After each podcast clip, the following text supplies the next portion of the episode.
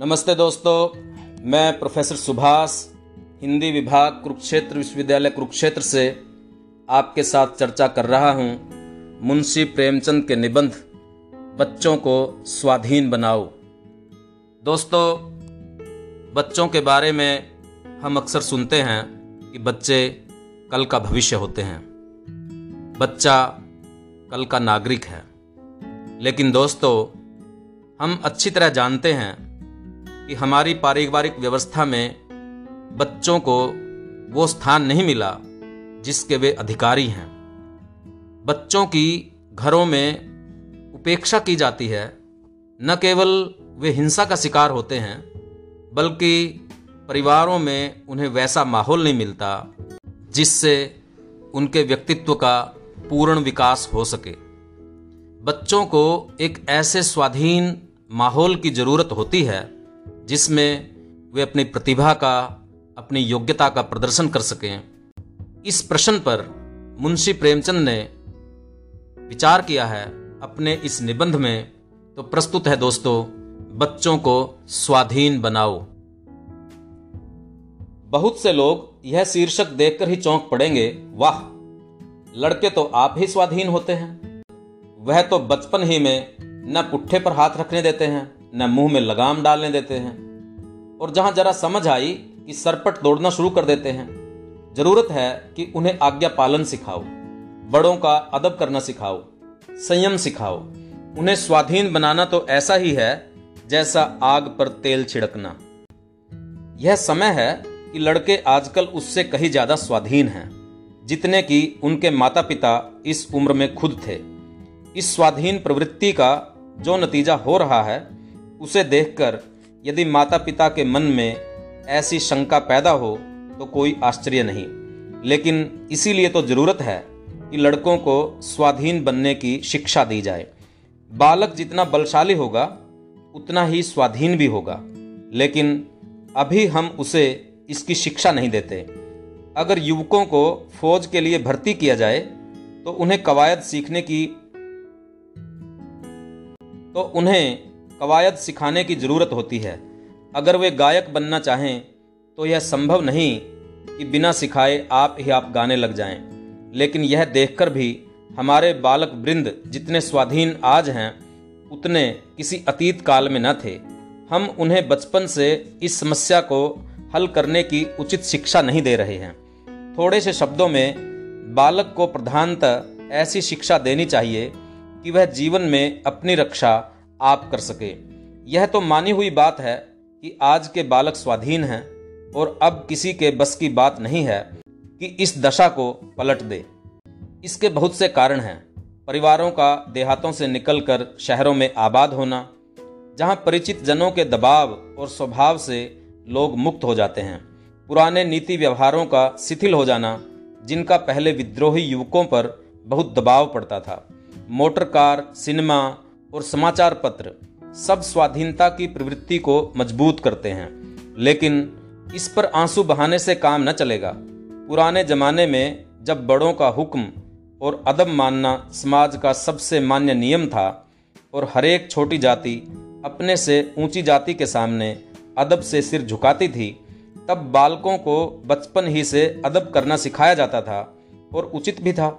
लेकिन आज किसी बाहरी सत्ता की आज्ञाओं को मानने की शिक्षा देना बालकों की सबसे बड़ी ज़रूरत की तरफ़ से आँखें बंद कर लेना है।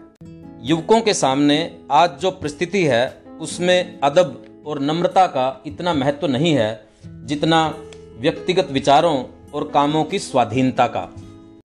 इस नई शिक्षा का आशय क्या है? आज्ञा पालन हमारे जीवन का एक अंग है और हमेशा रहेगा। अगर हरेक आदमी अपने मन की करने लगे तो समाज का सिराजा बिखर जाएगा।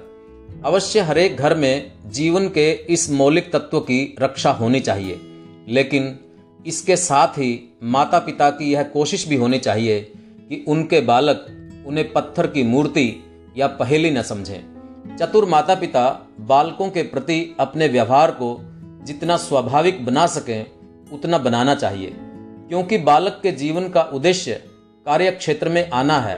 केवल आज्ञा मानना नहीं। वास्तव में जो बालक इस तरह की शिक्षा पाते हैं, उनमें से आत्मविश्वास का लोप हो जाता है। वे हमेशा किसी की आज्ञा का इंतज़ार करते हैं। हम समझते हैं कि आज कोई बाप अपने लड़के को ऐसी आदत डालने वाली शिक्षा न देगा। दूसरा सिद्धांत यह है कि माता पिता को कोई बात खुद न तय करनी चाहिए, बल्कि लड़कों पर ही छोड़ देनी चाहिए। एक बादशाह ने जब अपने बालक को, एक अध्यापक को सौंपा तो यह सलाह दी, जितनी जल्दी हो सके, अपने को बेकार बना लेना। हमारा यह कर्तव्य नहीं है कि हम सदा अपने लड़कों से अपनी आज्ञाएँ मनवाते रहें, बल्कि उनको इस योग्य बना दें कि वह खुद अपने मार्ग का, अपने आप निश्चय कर लें। युवकों में यह प्रवृत्ति जितनी अधिक होगी, उतनी ही सफल उनकी शिक्षा भी समझनी चाहिए। तीसरा सिद्धांत यह है कि गृहस्थी को जनतंत्र के कायदों पर चलाना चाहिए। तजुर्बे से यह बात मालूम होती है कि हम जनतंत्र पर चाहे कितना ही विश्वास क्यों न रखें, हमारे घरों में स्वेच्छाचार का ही राज्य है। घर का मालिक मुसोलिनी या कैसर की तरह डटा हुआ, उसे जिस रास्ते पर चाहता है, ले जाता है और कभी इसका उल्टा दिखाई देता है। घर में न कोई कायदा है, न कोई कानून जो जिसके जी में आता है, करता है, जैसे चाहता है, रहता है, कोई किसी की खबर नहीं लेता। लड़के अपनी राह जाते हैं, जवान अपनी राह और बूढ़े अपनी राह। दोनों ही तरीके जनतंत्र से कोसों दूर हैं। पहले तरीके में स्वतंत्रता का नाम नहीं, यह दोनों तरीके लड़कों की शिक्षा की दृष्टि से अनुचित हैं। करना यह चाहिए कि घर के मामलों में शुरू ही से बच्चों की राय ली जाए। छोटा बालक भी अगर उसको सीधे रास्ते पर लगाया जाए, अपनी ज़िम्मेदारी को समझने लगता है। जिन लड़कों के साथ माँ बाप बुरा व्यवहार करते हैं, वे भी उनके साथ सच्चा स्नेह रखते हैं। मगर माँ बाप उनकी इस प्रकृति को अपने स्वेच्छाचार से कुचल डालते हैं और उसका बुरा नतीजा हम रोज अपनी आँखों से देखते हैं। हर एक मामूली आदमी को यह जानकर गर्व और आनंद होता है कि घर में उसका भी कोई स्थान है, वह भी कुछ समझा जाता है। बालक भी इस भाव से खाली नहीं होता। सफल परिवार का सबसे बड़ा रहस्य यह है कि वह इस प्रवृत्ति को व्यवहार में लावे। ऐसा बालक सदैव परिवार के सम्मान की रक्षा करेगा। यहाँ उसे स्वाधीन राय कायम करने का पाठ मिल रहा है। हो सकता है कि इस विषय में कुछ लोगों का कड़वा तजर्बा हो। युवकों ने परिवार के हित की ओर ध्यान न देकर अपने ही अधिकारों पर ज़ोर दिया हो। अभिमान और विलास उनकी राय में आजकल के युवकों में ज़रूरत से ज़्यादा मौजूद है। लेकिन यह बालक का दोष नहीं माँ बाप का दोष है। बालकों को यह शिक्षा देने के लिए समय धैर्य बुद्धि और स्वाधीनता की ज़रूरत है और सहानुभूति की ज़रूरत है।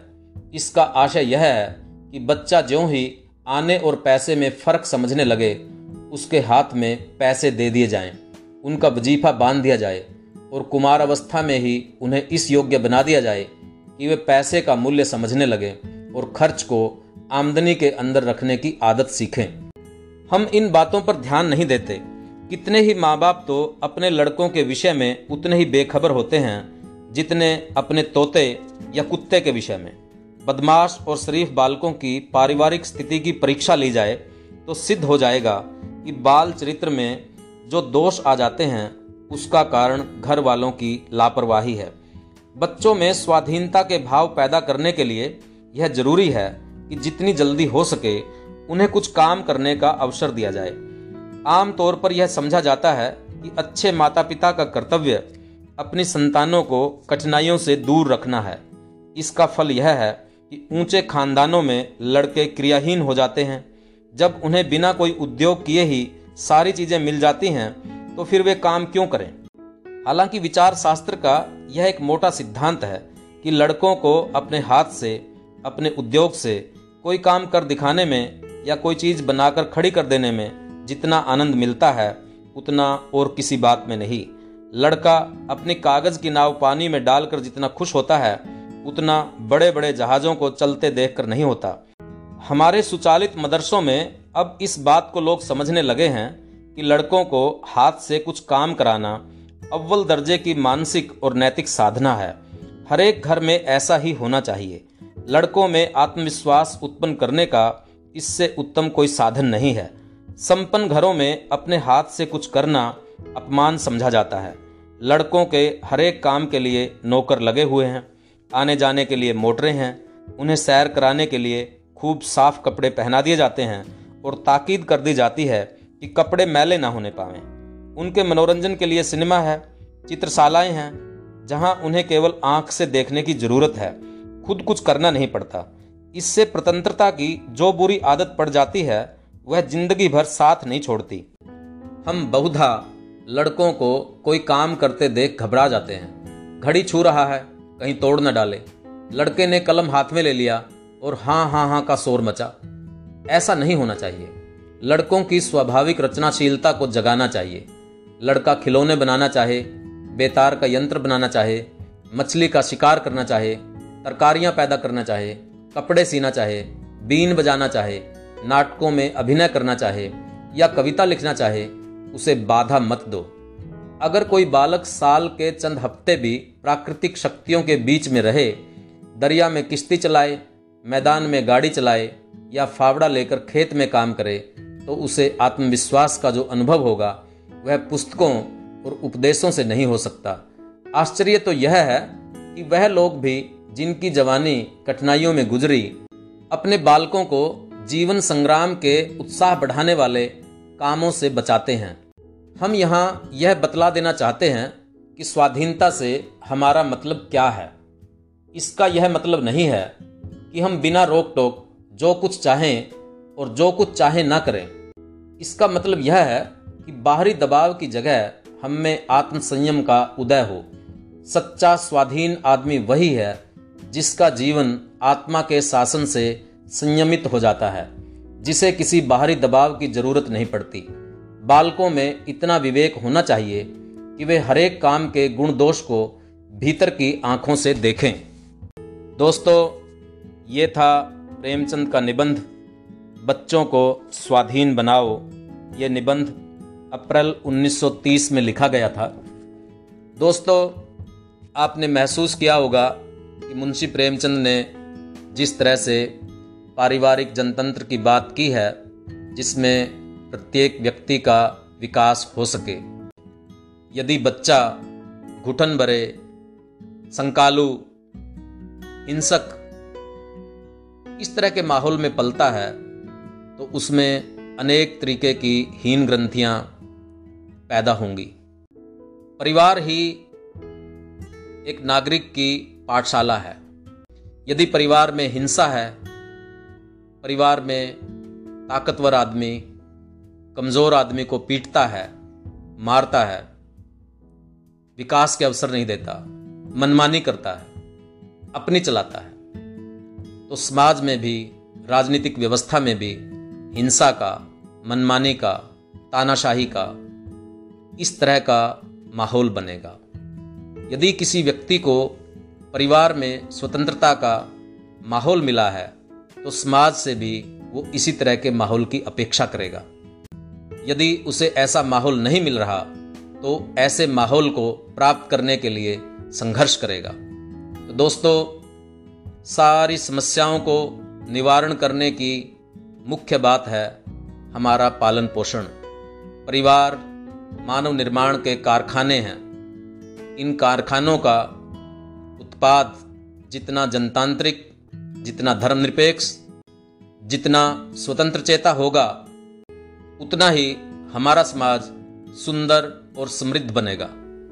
उम्मीद है दोस्तों, आपको ये लेख पसंद आया होगा। आप इसे आगे बढ़ाइए। मिलते हैं किसी और लेख के साथ। तब तक के लिए धन्यवाद।